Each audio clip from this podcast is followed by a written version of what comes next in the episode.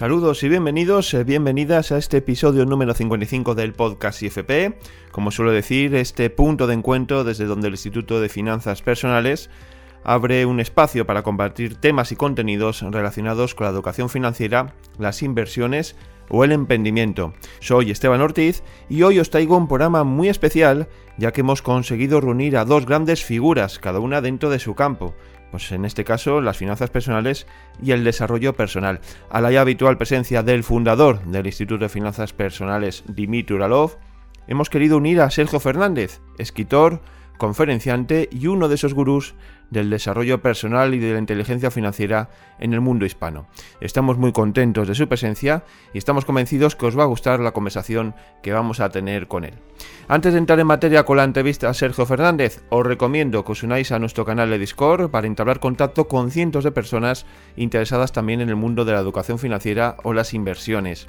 En la descripción de este episodio os vamos a dejar el enlace para entrar en esta comunidad que estamos creando. También, y si os gusta el podcast y los contenidos que os ofrecemos, os podéis suscribir a nuestro programa en cualquiera de las plataformas desde donde nos escucháis. De esta forma conseguiremos mejorar nuestro posicionamiento y llegar a muchas más personas. Hechas ya las presentaciones, comenzamos en unos instantes.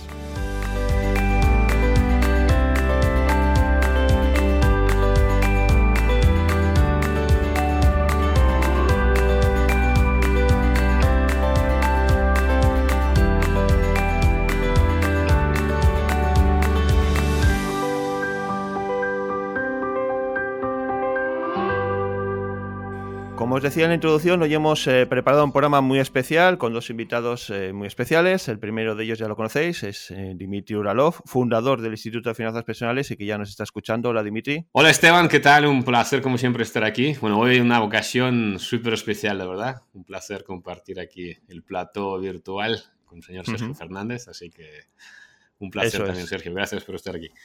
Bueno, tú lo has dicho, el segundo de ellos, eh, lo ha presentado ahora mismo eh, Dimitri, es el creador del Instituto Pensamiento Positivo, un gran referente dentro del mundo del desarrollo personal y del emprendimiento, y en este caso, como ha dicho Dimitri, es Sergio Fernández, quien vamos a saludar y darle nuestra más calurosa bienvenida. Hola, Sergio.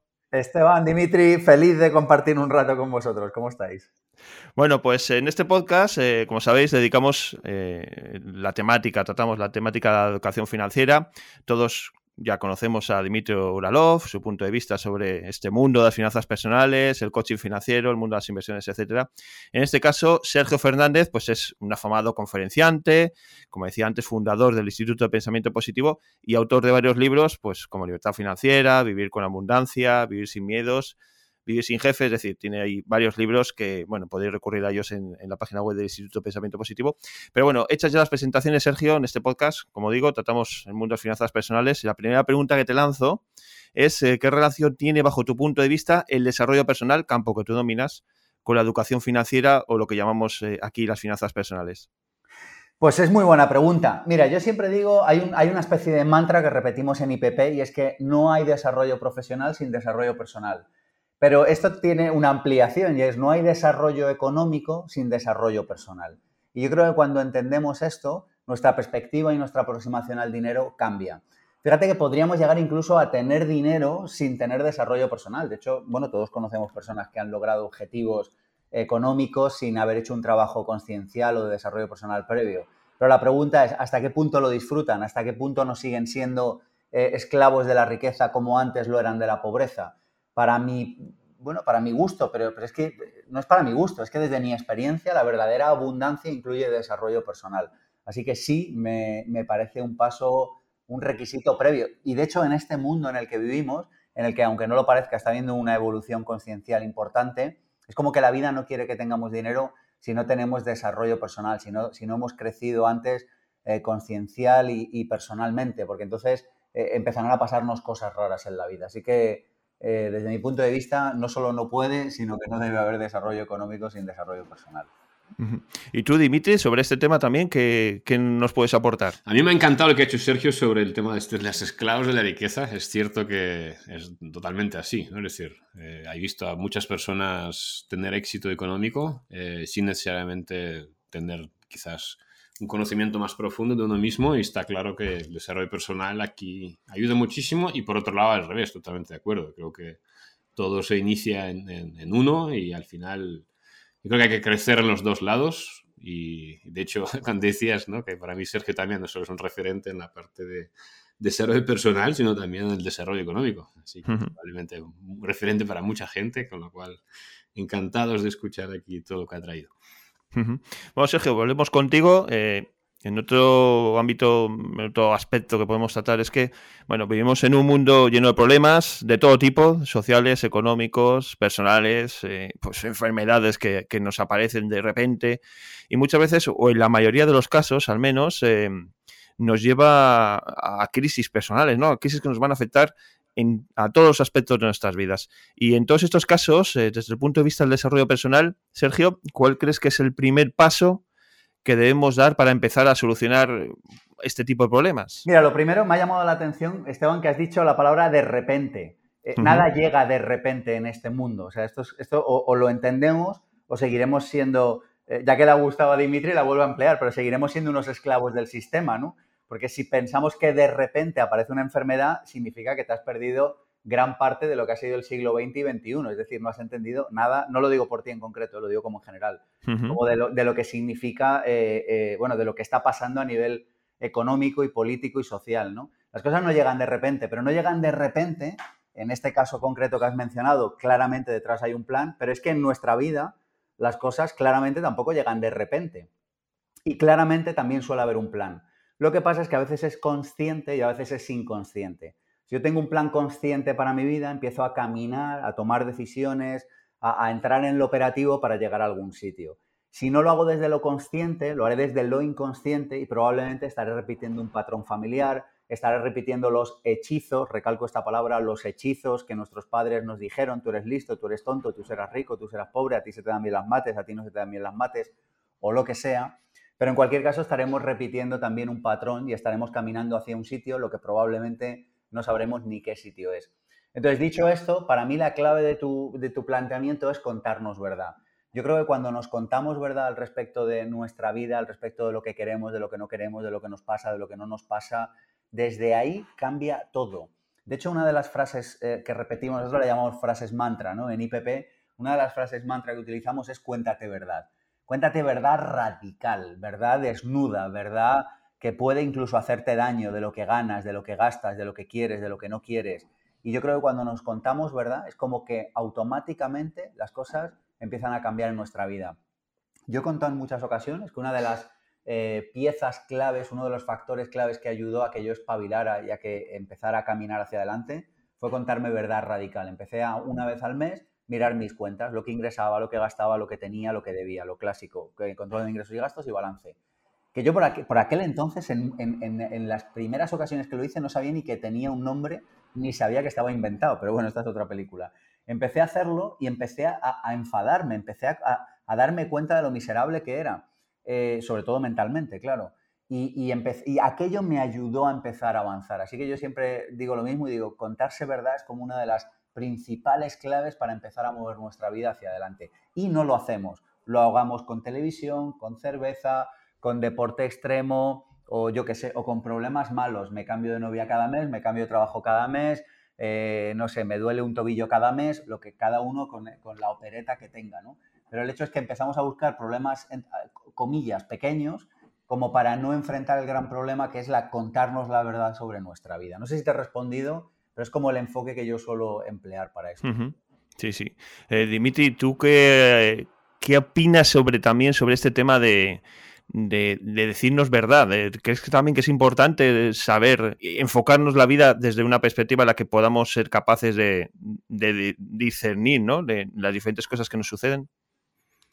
Eh, yo creo que es totalmente, es decir, yo creo que es un concepto súper importante. Es verdad que no todo el mundo tiene, creo que el valor a veces, ¿no? O sea, es, las verdades a veces duelen y cuando haces la foto de lo que sea, ¿no? De tus creencias, de tu situación económica, pues, bueno, como ha dicho Sergio antes, es decir, te, das cuenta de las cosas. Entonces, totalmente de acuerdo, la verdad que no tengo nada más que añadir porque es, es brutal. O sea, es, es, casi como, fijaros que muchas veces, todos los, muchos métodos, ¿no? De superación de problemas tipo, pues, no sé, alcoholismo, ¿no? O sea, hay muchas cosas que están basadas al final en eso, ¿no? O sea, en qué está basado aparte de apoyo entre humanos, ¿no? Y accountability por ejemplo, el tema de, no sé, dejar de fumar, ¿no? O sea, hay muchos métodos que están basados en apuntar simplemente los cigarrillos que fumas y simplemente dándote cuenta de eso, pues ya como que te das cuenta de cómo están las cosas. Y a veces hay un, cambio que surge en ti simplemente por saber la verdad. Lo que pasa es que, pues bueno, a veces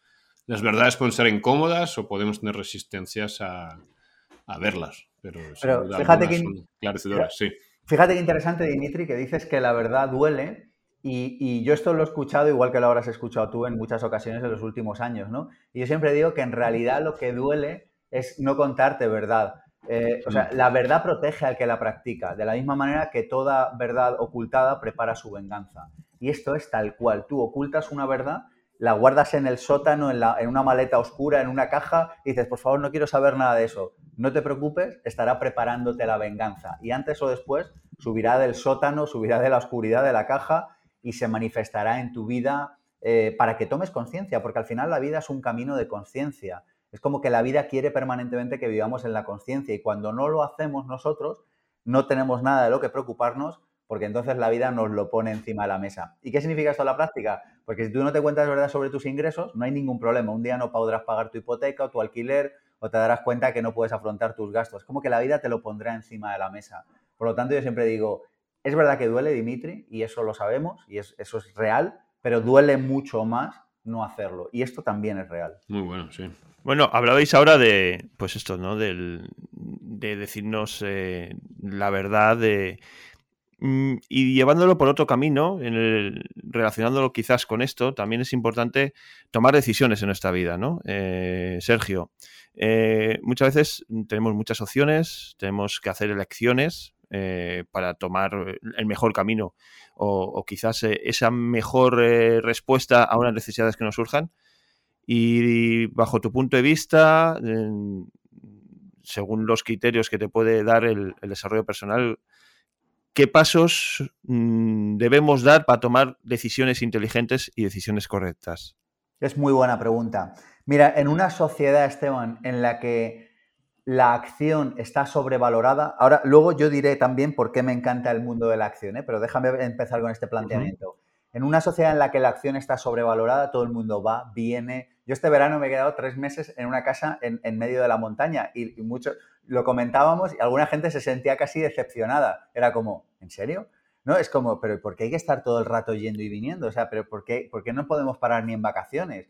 ¿Por qué hay que estar trabajando mucho rato? ¿no? De hecho, Tú fíjate que vivimos en una sociedad en la que te preguntan, ¿qué tal? Y tú, nada, muy bien. La verdad que me, estoy haciendo rico trabajando cinco horas al día, cero estrés, eh, nada, me echo la siesta, como en casa. Y algunos se sentirán casi hasta decepcionados de nuevo, ¿no? Pero sin embargo, tú dices, no, trabajo 16 horas, llevo tres días que no duermo, estoy haciéndome 50.000 millas al mes. Entonces es como, va, este tío mola, ¿no?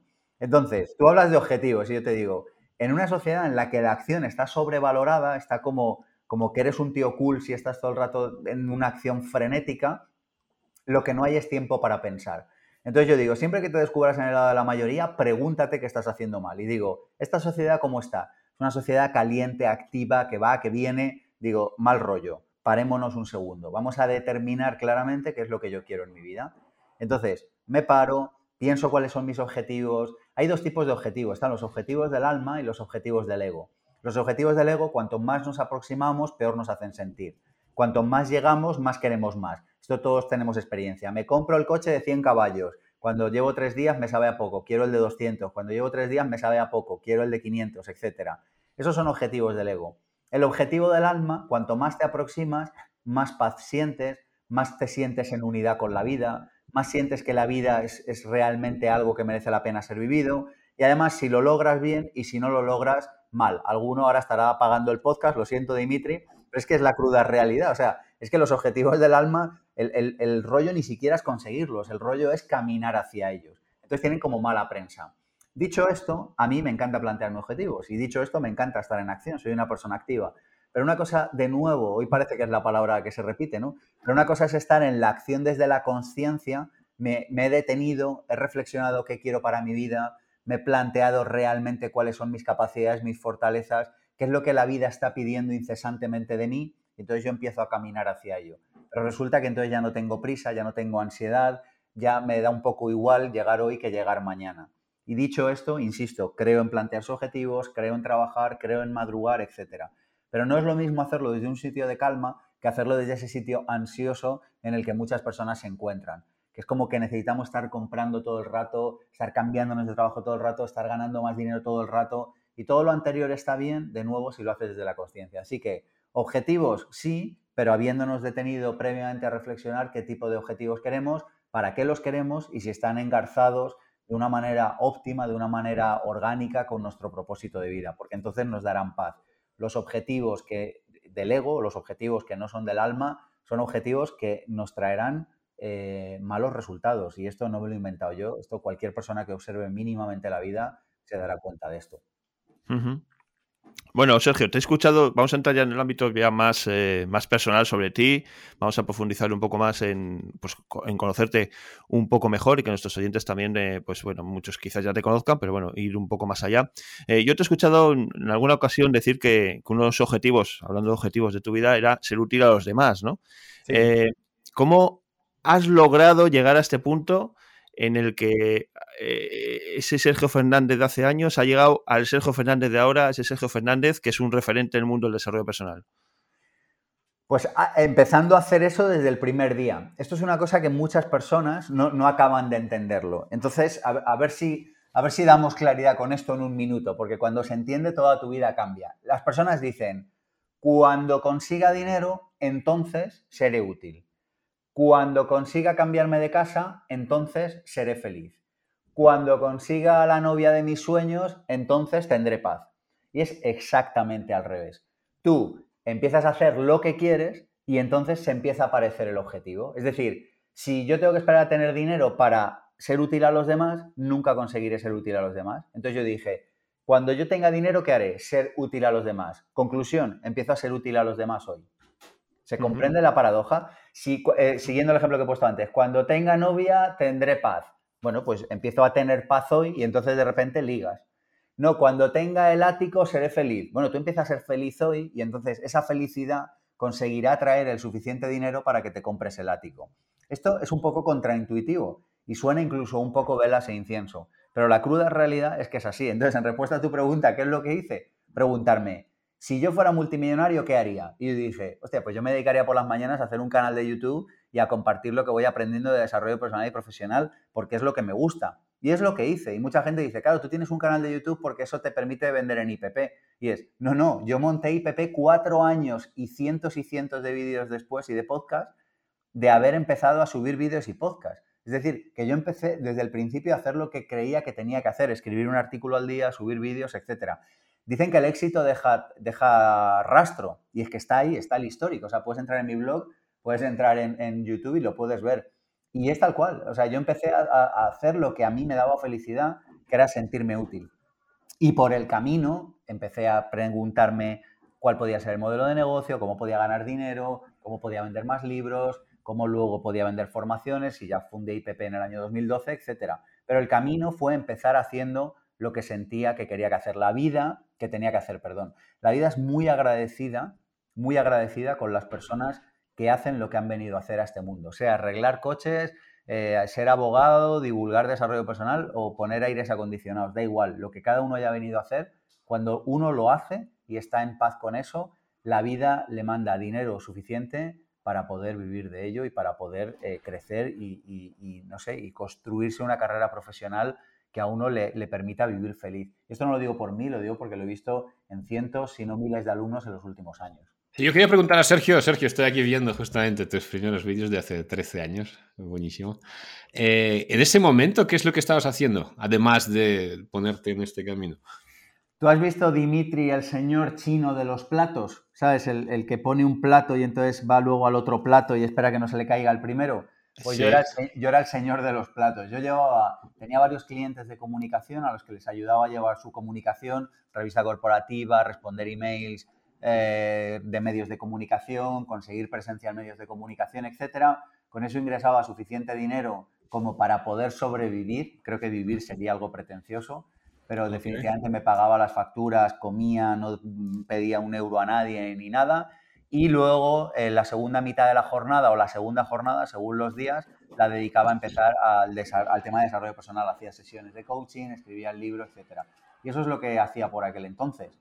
Em, cosa útil que podemos extraer de aquí. Yo conozco, y a ti supongo que te pasará igual, Dimitri, no hemos hablado de esto todavía, ¿no? Pero a mí me llega mucha gente y me dice, mañana presento la dimisión y me dedico a mi propósito. Y yo lo que oigo es,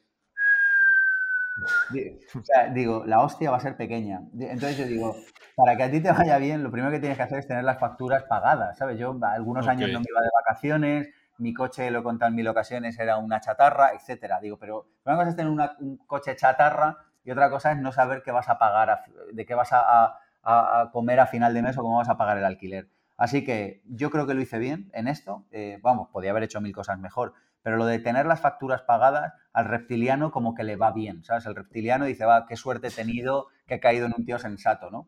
Y entonces permite que el prefrontal empiece a pensar. Así que esto es lo que hice, Dimitri. y con esta, dos preguntas. O sea, primera pregunta, eh, cuando dices que vivir sería pretencioso, ¿por qué? O sea, entiendo más, más o menos por dónde vas, pero... No, porque, tenía, porque yo me hice un cálculo y dije, vamos a ver, ¿cuánto me cuesta pagar el piso en el que yo vivía en Lavapiés de 30 metros? Tanto. ¿Cuánto me cuesta hacer la compra en el Carrefour? Tanto. ¿Cuánto me cuesta echar gasolina para moverme lo mínimo? Tanto. Listo. Ya está. Adiós vacaciones, adiós cursos, adiós todo. O sea, esto es lo mínimo que necesito para, pagar la calefacción, el wifi, la comida y el techo. Y, ya está. Y ese fue el cálculo que me hice. Es como, yo necesito esto. En realidad, ¿sabes lo que pasa también, Dimitri? Que, yo con un libro y un árbol llevo muchas décadas siendo feliz. Entonces, como que a partir de ahí tampoco necesitaba hacerme 14 viajes al año, ni me gustan los coches, pero podía no tenerlo, me gusta viajar, pero puedo no viajar. Entonces es como que me quedé con lo esencial. Por eso hago un poco el chiste de sobrevivir y vivir. Dicho esto, pero que sí, pero realmente era vida. O sea, no es que, por, ejemplo, tú cuando lo comentaste, digo, a lo mejor no le gustaba lo que hacía, por tanto, bueno, sí, a lo mejor ganaba dinero, pero esto no era vida porque su alma no estaba en paz.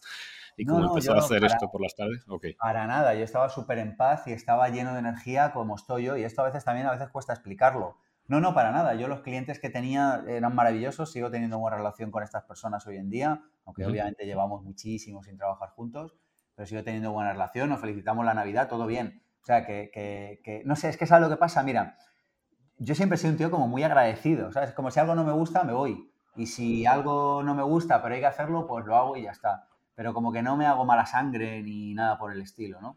Yo creo que hay una cosa, y creo que esto puede ser útil también para tu gente, Dimitri.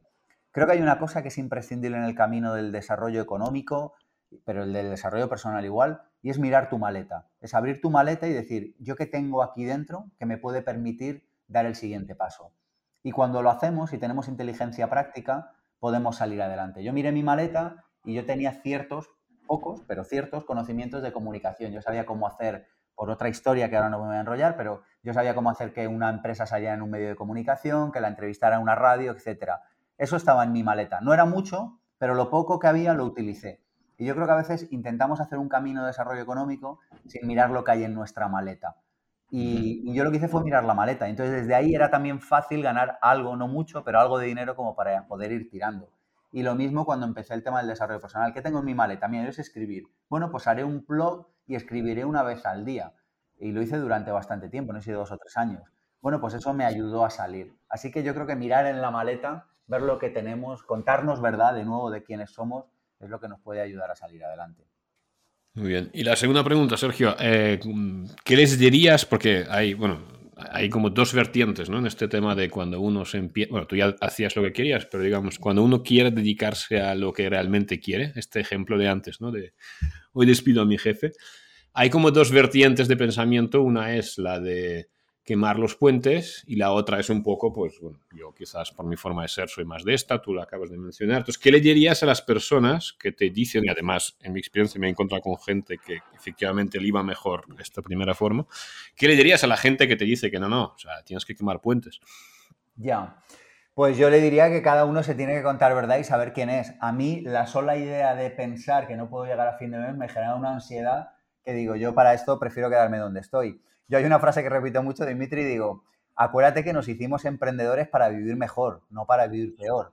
¿Sabes? Porque a veces se nos olvida, ¿eh? Pero hablo de gente que ya le va bien, entendiendo por ir bien que factura millones o que tienen muchos empleados y tal, que luego habría que ver si eso es que te vaya bien o no, pero bueno. Y digo, ya, acuérdate que, que nos hicimos emprendedores para que nos fuera mejor, no peor, para levantarte con más calma por la mañana, no peor. ¿no? Y lo mismo, recuerda que te hiciste inversor para que te fuera mejor, no peor. Entonces yo ya conoces mi opinión. Yo lo hice con mucha calma, esto me hizo ir lento. Mira, visto con el tiempo, a lo mejor si hubiera quemado los puentes, pues hubiera espabilado más y lo hubiera hecho en menos tiempo. De hecho, al final yo miro la vista atrás, no sé si te pasa igual, y yo digo, mira, si todo lo que me he propuesto lo acabo haciendo, o sea, es una cuestión de tiempo al final, ¿no? Entonces digo, pues si hubiera quemado los puentes, pues en vez de tardar X, hubiera tardado X por entre dos, hubiera tardado la mitad, no lo sé. Y Sergio, si no fueras emprendedor, como decías, ¿no? Que ha sido un poco lo que has estado persiguiendo, eh, ¿a qué te dedicarías? ¿Cuál sería esa profesión o cómo empezarías de nuevo y, a qué te dedicarías? Eh, es que si no fuera emprendedor no sería yo, sería otro. Entonces no, no, puedo responderte a esa pregunta, ¿no? Es como, como que, no sé, cada uno es lo que es y yo he sido fiel a lo que soy. Así que en realidad creo que no podría ser otra cosa. ¿Y a qué me dedicaría? Pues a lo mismo que me dedico. No sé, pues, pues trabajaría en una empresa cuyos valores me gustaran y ya está, ¿sabes? Y haría lo que haría lo que hago hoy. No sé, es que no concibo hacer otra cosa, la verdad. Dimitri, ¿Qué dirías ahora a Sergio? Yo le diría, no, a mí me gustaría saber un poco como su camino, ¿no? Porque ya por, por aprovechar, ya que le he metido aquí en una habitación del podcast y, no puede, bueno, puede porque si no le gusta se va, ¿no? Eh, no, quiero como preguntar por, porque creo que un camino una persona cuenta bastante porque ayuda a entender mucho mejor pues de dónde viene, ¿no? Como por qué, por qué ha pasado, cómo ha llegado hasta donde ha llegado. Entonces, bueno, yo te conozco, Sergio, por cuando te empecé casi como a conocer, ¿no? Estás ahí un tío ahí en Madrid, no sé qué, está ahí con el... Te he visto siempre como en la radio, ¿no? De hecho, ahora que he puesto aquí a ver vídeos mientras hablabas, sí. eh, eh, digamos, ¿esto cómo surgió? O sea, ¿no? Porque era, que era una radio, era... O sea, ¿cómo, ¿cómo ocurrió aquello? Porque veo que todos tus primeros vídeos, o eso parece, ¿no? Como sí, están, sí, estás sí, ahí eran- en una radio, ¿esto cómo funcionaba? Eran todo de radio. Es que, a ver, Dimitri, yo mi pasión es divulgar. O sea, a mí, para mí, mira, ca- cada ser humano tiene como un tema o una pregunta y cuando la encuentra es como que todo el resto se ordena alrededor. Y yo tengo una pregunta desde hace un montón de años y es, ¿cómo es posible que el ser humano, teniendo el conocimiento que tiene, teniendo el acceso a la información que tiene, siga llevando vidas en promedio tan por debajo de lo que podría ser? ¿Cómo teniendo conocimiento sobre salud eh, no accedemos a él? ¿Cómo teniendo conocimiento sobre dinero no accedemos a él? ¿Cómo teniendo conocimiento suficiente para encontrar tu propósito y poder monetizarlo? La mayoría de la población ni siquiera sabe que existe ese conocimiento. Entonces, mi carrera empezó como divulgador, o sea, como decir, por, por, por Dios, este conocimiento se tiene que dar a conocer. Yo no sé si tú has tenido esta cosa como de que te lees un libro, estableces una relación tórrida con él y cuando acabas se lo tienes que contar a todo el mundo. Pues a mí como que me lleva pasando eso muchos años. Entonces yo empecé como divulgador. Lo que pasa es que, claro, como divulgador, pues claro, o sea, yo escribí libros, es verdad, tengo siete libros publicados, seis se siguen vendiendo, estoy orgulloso de ello. Pero claro, el gasto medio en España en libros es de 60 euros. Para que te hagas una idea y por comparar, el gasto medio tuyos. 180 euros al año aproximadamente por ciudadano. De libros 60, tres veces menos. Entonces, claro, por mucho que vendas, es como, bueno, pues yo que sé, a mí me va bien, pero no sé, yo aspiraba un poco más en la vida. Eh, venga, la radio, tal, pues lo mismo, ¿sabes? Estuve ahí un montón de tiempo y al final, pues un periodista cobra lo que cobra. Y de- yo, de hecho, vendía la publicidad de mi propio programa que lo conté en el libro Libertad Financiera. Y entonces es como, venga, pues formación. Y empecé a hacer formación y la gente se quedaba con ganas de más. Venga, pues másters. O sea, como que lo he ido construyendo paso a paso. Y esto también lo digo como por si alguien le quita peso de encima. Porque cuando uno empieza un camino no sabe dónde va a acabar. Y creo que vivir tranquilo con eso es parte del truco. ¿sabes? Es como si tú me dices ahora, dentro de tres años, ¿qué te gustaría hacer? Y yo te puedo dar una aproximación. Pero ojo, eh, si la vida me trae cosas mejores, las haré. Así que en respuesta a tu pregunta, empecé como divulgador y de ahí poco a poco eh, fui dándome cuenta de que mi camino tenía que ir por otro sitio. Y empecé a diseñar programas formativos para que las personas pudieran transformar su vida. Y por eso en 2012 monté IPP, empezamos con Vivir sin Jefe, Vivir con Abundancia. Hoy hay una docena o más de programas formativos y los he ido construyendo los últimos años. Perfecto. Mira, eh, hemos preparado aquí una serie, bueno, te queríamos conocer un poco más y te vamos a hacer más preguntas sobre esto, eh, pero hay unas preguntas que hemos preparado de antes, así preguntas raras, y bueno, no es que sean raras, de hecho la que te voy a hacer es súper normal. Eh, tú has mencionado antes, ¿no? Que cuando lees un libro y te encanta y como que lo quieres compartir con los demás, ¿cuáles son tres libros como más importantes que más han impactado en ti a lo largo de tu vida? Es muy difícil de responder esta pregunta eh, me la hacen con frecuencia y es que he leído tanto y me han ido influenciando por, por tandas o por temas que sería como muy difícil. De, vale, voy a cambiarte la pregunta, perdón, te voy a interrumpir. Mira, eh, Sergio Fernández, desde los 10 años hasta los 20, el libro que más le ha impactado, de 20 a 30 y de 30 a 40. a ver, de 20 a 30, ¿cuál me impactó mucho?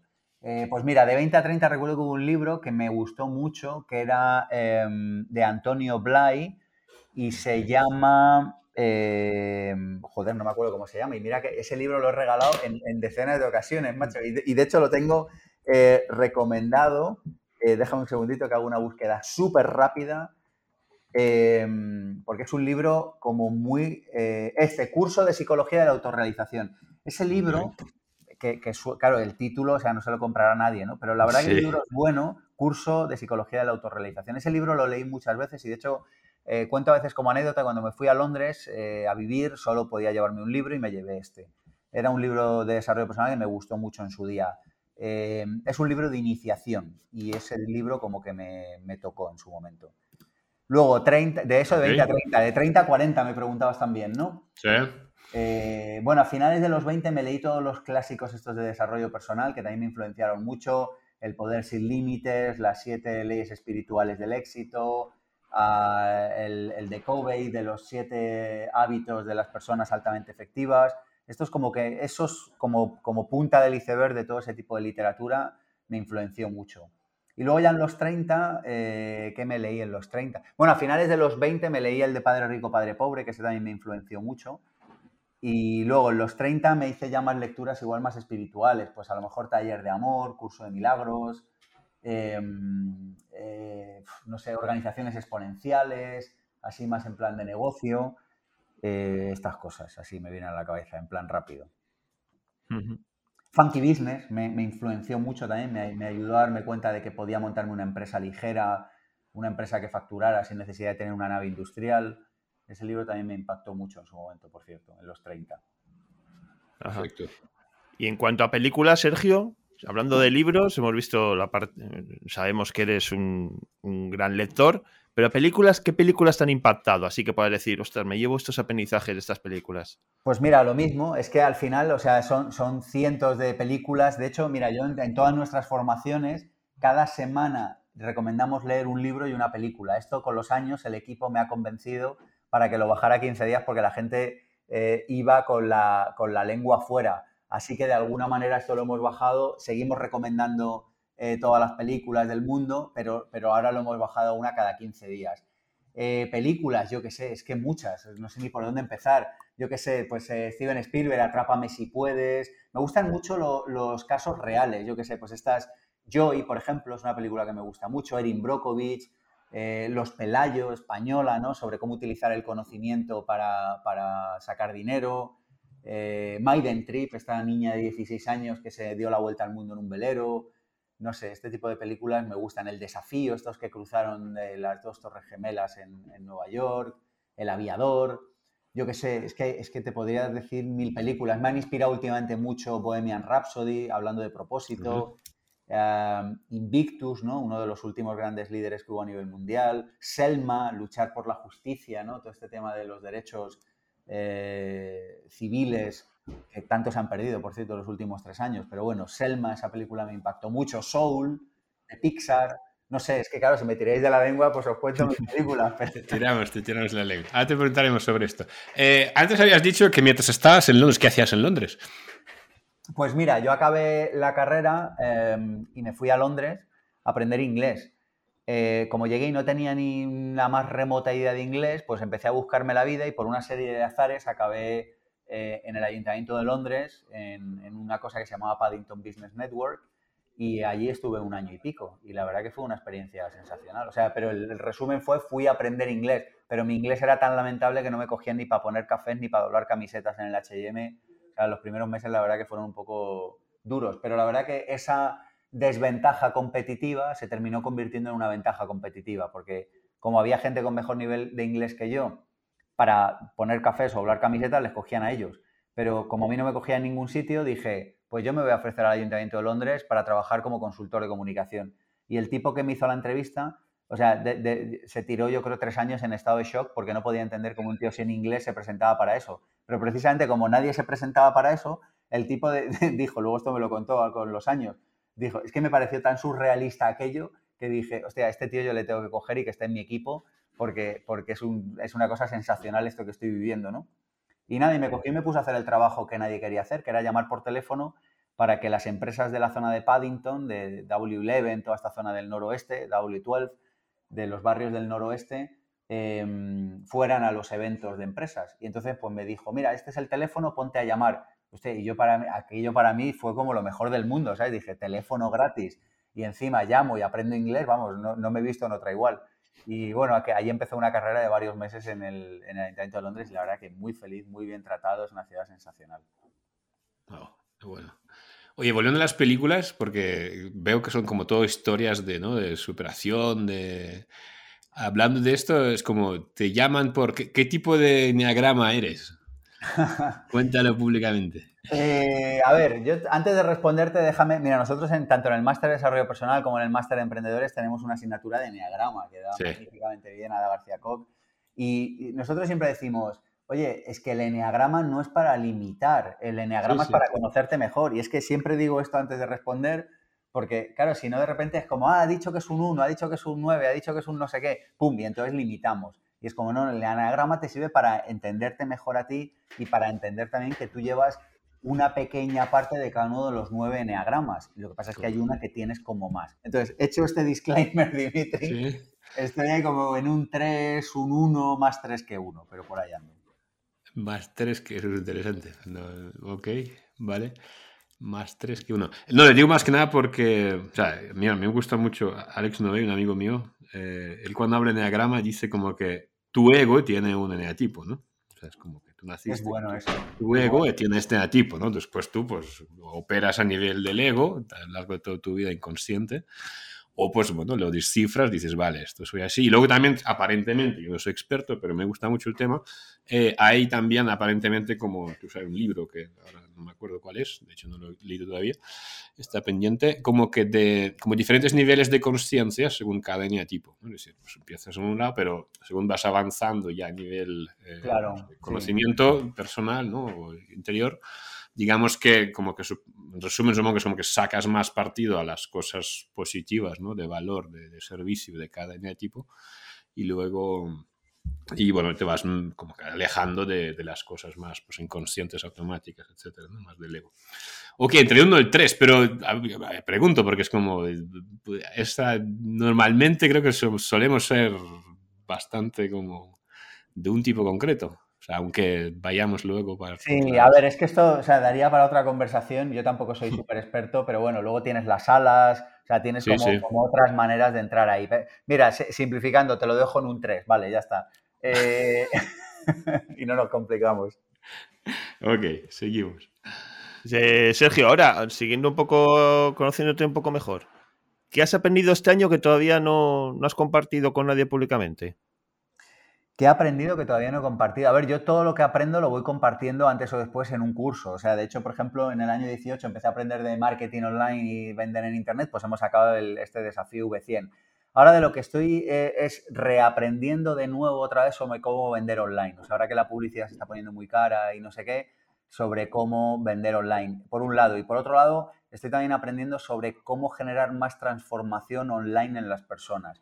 Es decir, eh, durante muchos años aprendí cómo hacerlo en presencial, los últimos años he aprendido en online también, pero estoy como dándole una vuelta a ese tema en los últimos meses. Así que, de hecho, en, breve terminaré por sacar como una formación o algo con ese asunto. Em, o sea, siempre hago un poco lo mismo, ¿eh? estudio, aprendo, me tiro un año o doce y cuando siento que estoy bien con ese tema, eh, pues hablo con gente que sabe más que yo para, que, para montar programas formativos sobre eso. Eso es un poco lo que suelo hacer siempre. Perfecto. Otra pregunta, Sergio, eh, que te la hice antes de empezar a grabar.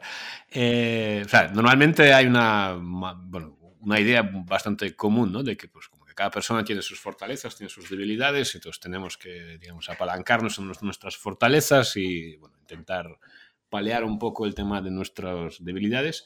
Pero hay otra idea también que es como que dar la vuelta, ¿no? Al asunto y como reconocer súper abiertamente uno, pues las cosas como digamos que no, no sé cómo llamarlo, debilidades, ¿no? lo que sea, sí, que uno tiene, pero que, y abrazarlas y no solo abrazarlas, sino como dar la vuelta y entonces la pregunta es como, ¿qué vicios, así como secretos, vicios, debilidades, lo que sea, ¿no? Tienes tú, pero que en realidad te van muy bien, pues, para tu negocio, para tu vida.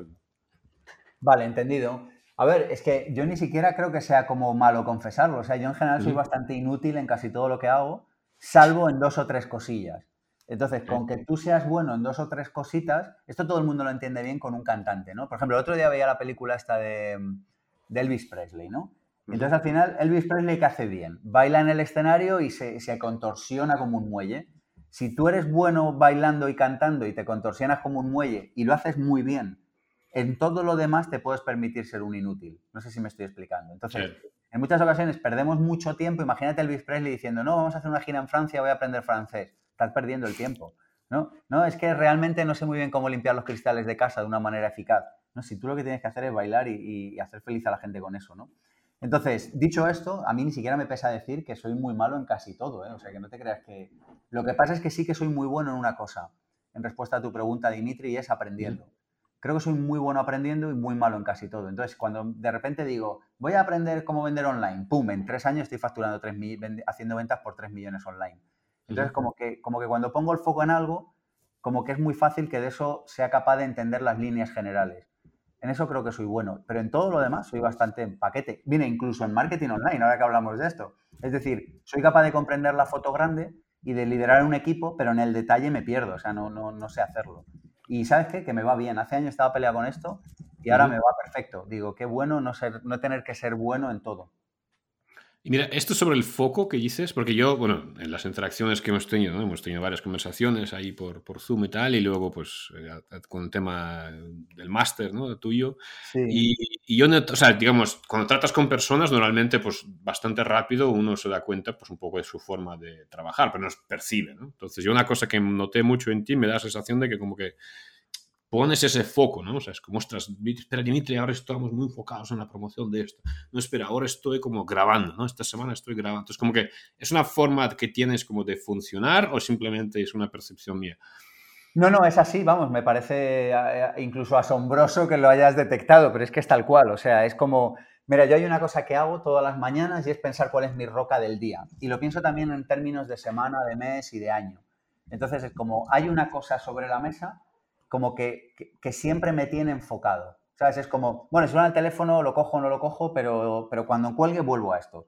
Bueno, estoy este año que ahora de repente me toca dar una conferencia, pero en cuanto acabe vuelvo a esto. ¿Sabes? Es como que, como que trato de... Mira, al final hay una cosa, Dimitri, y es que no, nos recordarán o nos recordaremos nuestro pasado por muy pocas cosas puntuales que saquemos adelante, no por toda la maraña de pequeñas acciones que hacemos en el día a día o en la semana.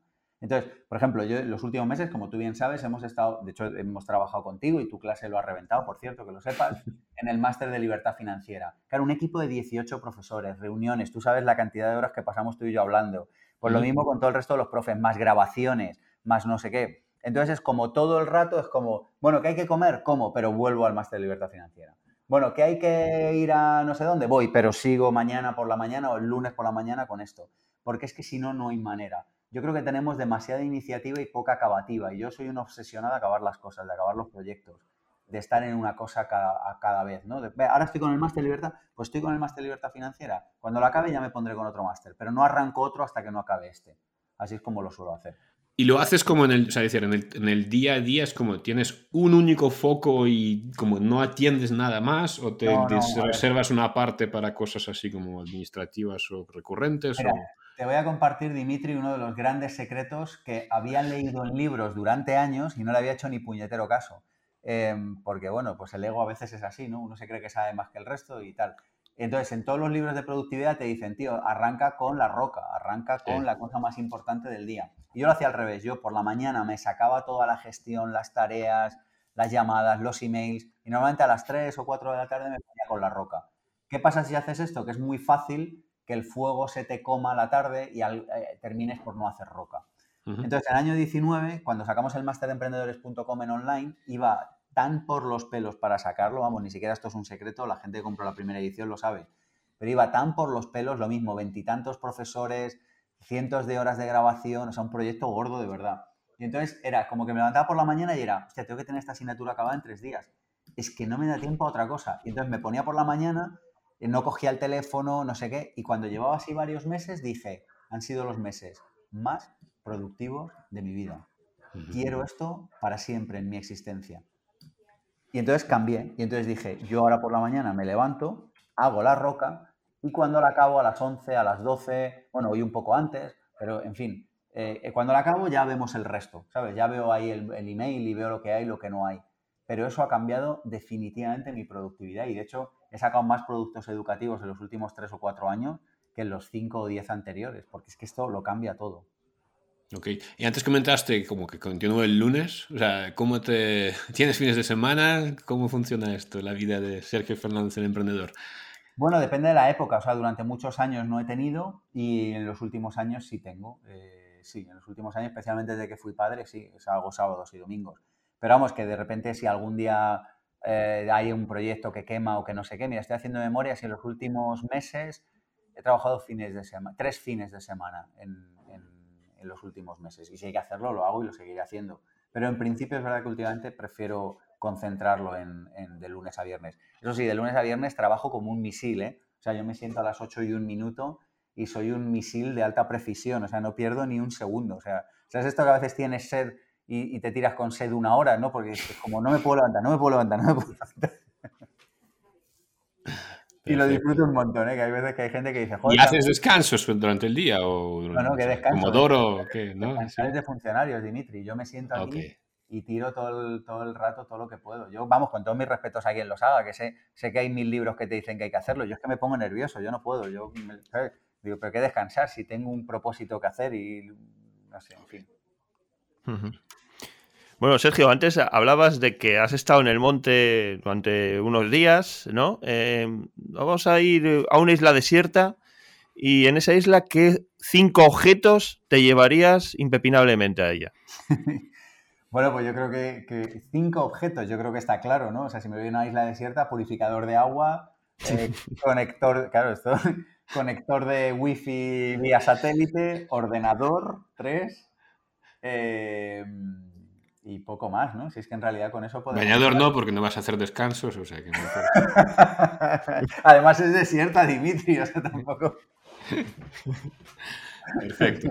Vale, vamos a seguir con algunas preguntas de estas que a ver si te hacen pensar. Mira, esto te pregunté creo que un día, pero... O sea, ¿qué cosas o qué ideas, creencias en las cuales en su momento para ti eran como impepinables? O sea, eran como ideas súper potentes, fuertes en las que tú creías y que hoy pues las rechazas por completo, las rechazas parcialmente, ha cambiado totalmente el punto de vista. ¿En relación a qué, Dimitri?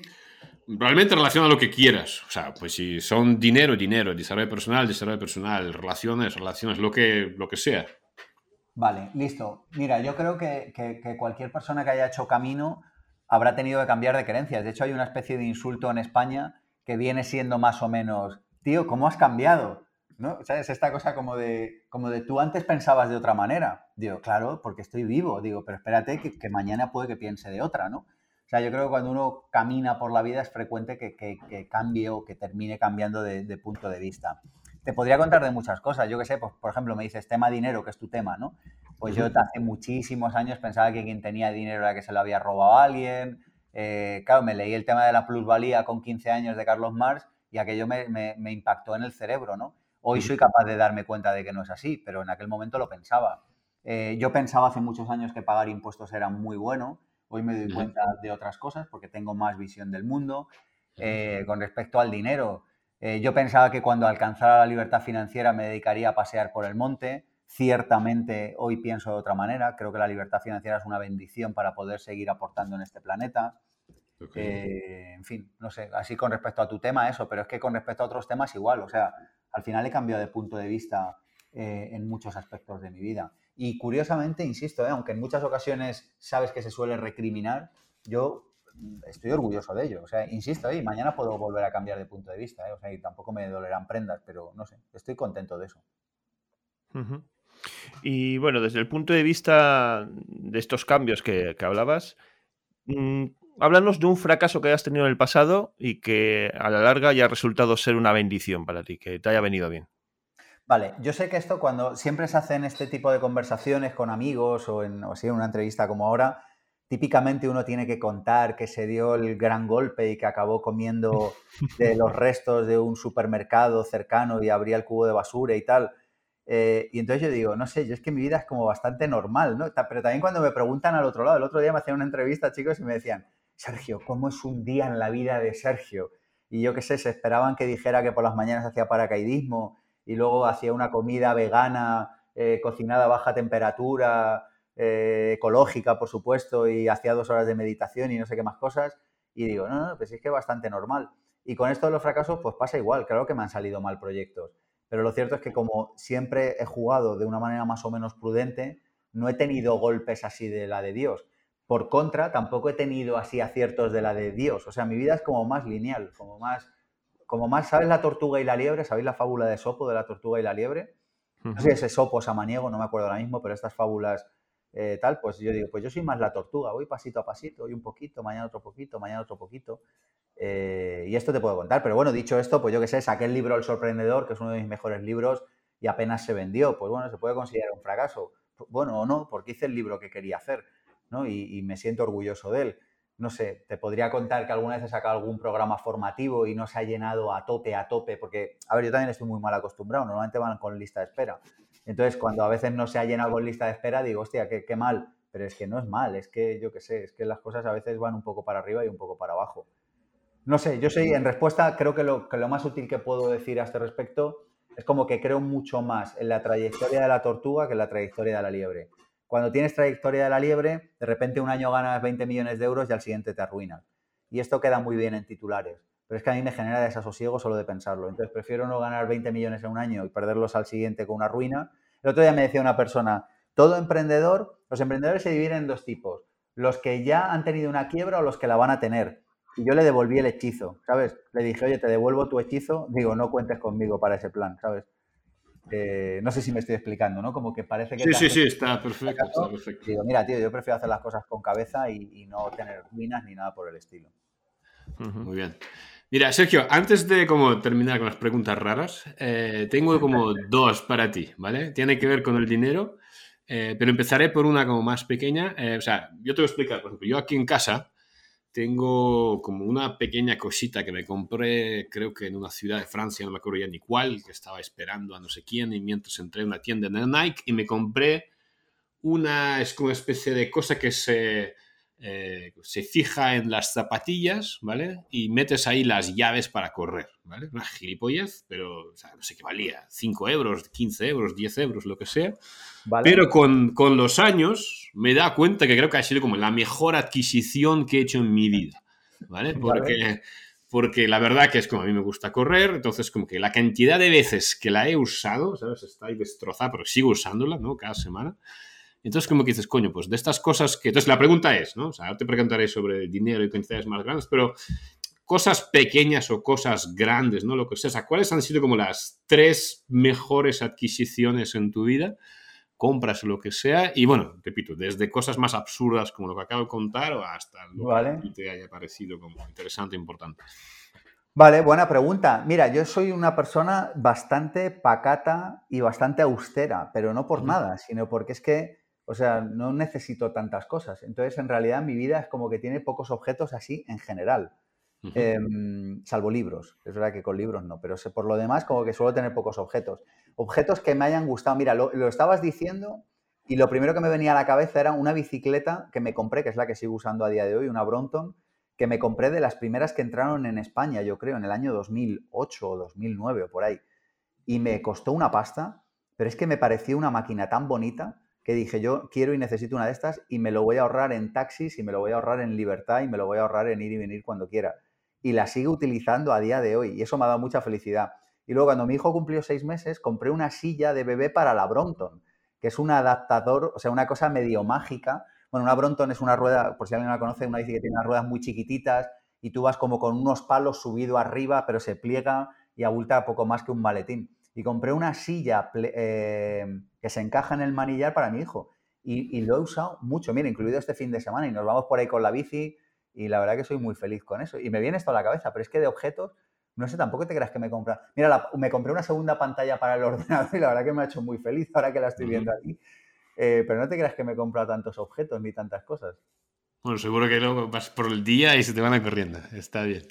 Vale, te voy a hacer otra, mira, relacionada con el tema del dinero. Esta me hicieron a mí una entrevista y la verdad que me pilló de sorpresa, pero ostras, será muy buena pregunta, ¿vale? O sea, tú imagínate que, digamos, por, por lo que sea, por arte de magia, por lotería, por, yo qué sé, por lo que sea, porque te ha tocado un premio, porque eres maravilloso, ¿vale? De repente, pues, te entregan, llega a tu vida como un dinero adicional con el que no contabas, ¿vale? Entonces te voy a hacer como la escalera y me vas a contar qué harías con eh, 10.000 euros, si entran así de repente, sin nada, eh, con 100.000 euros, con un millón y con 10 millones.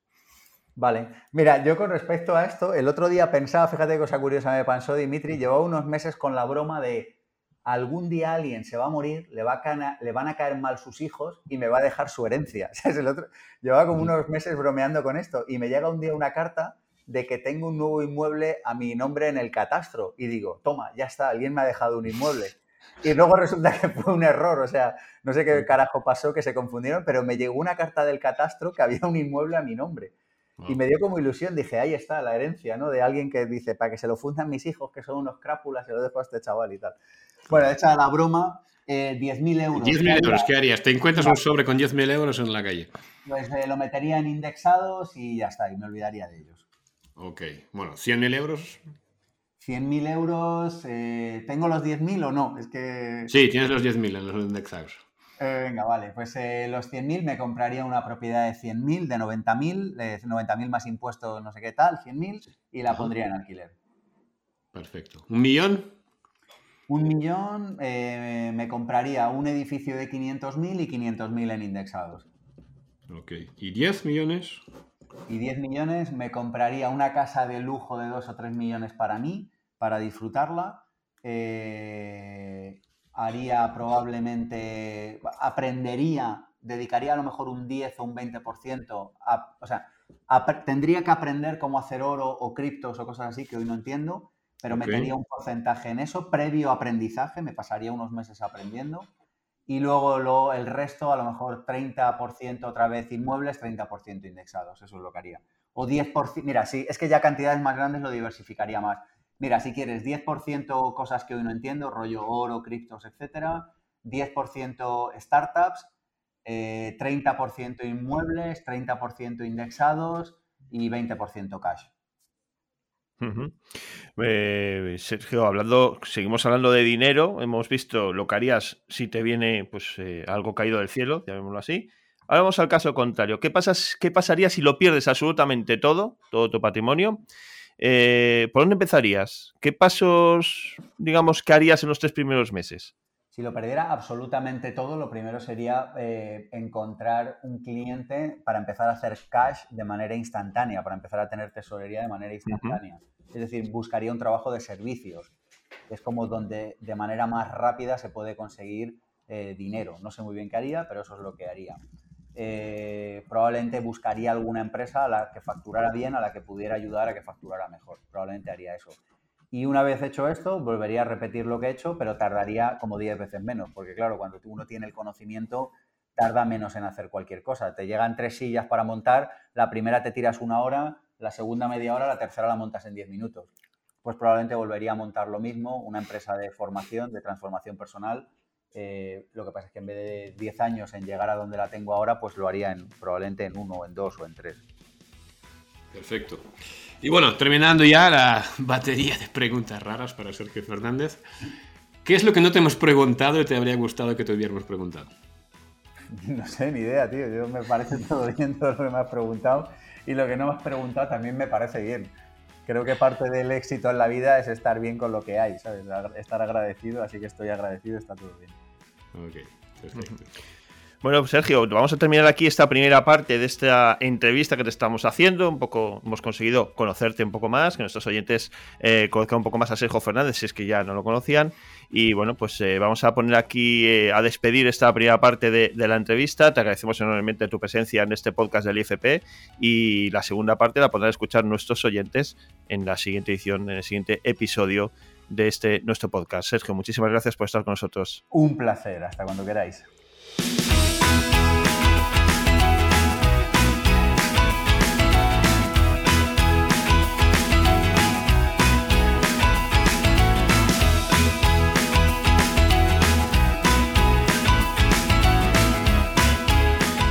Como decíamos, aquí termina esta primera parte de la entrevista que le hemos hecho a Sergio Fernández y como os comentaba al principio, estamos eh, muy contentos de poder eh, contar con su asistencia en este programa de hoy. La segunda parte de esta entrevista la podéis escuchar en las próximas semanas. Antes de despedirnos, os recuerdo que tenéis a vuestra disposición una dirección de correo electrónico podcast repito, podcast institutofinanzaspersonales.com y en ella nos podéis hacer llegar vuestras dudas, vuestras consultas y todos aquellos temas que os gustaría que pudiéramos tratar en próximos programas. En la descripción del podcast os vamos a dejar también algunos contenidos adicionales y que están relacionados pues, con los temas que hemos tratado en el podcast de hoy. Asimismo, os recuerdo que podéis entrar a formar parte en la comunidad que estamos creando en torno al mundo de la educación financiera y las inversiones a través de nuestro canal de Discord y en la descripción de este episodio también podéis encontrar este enlace.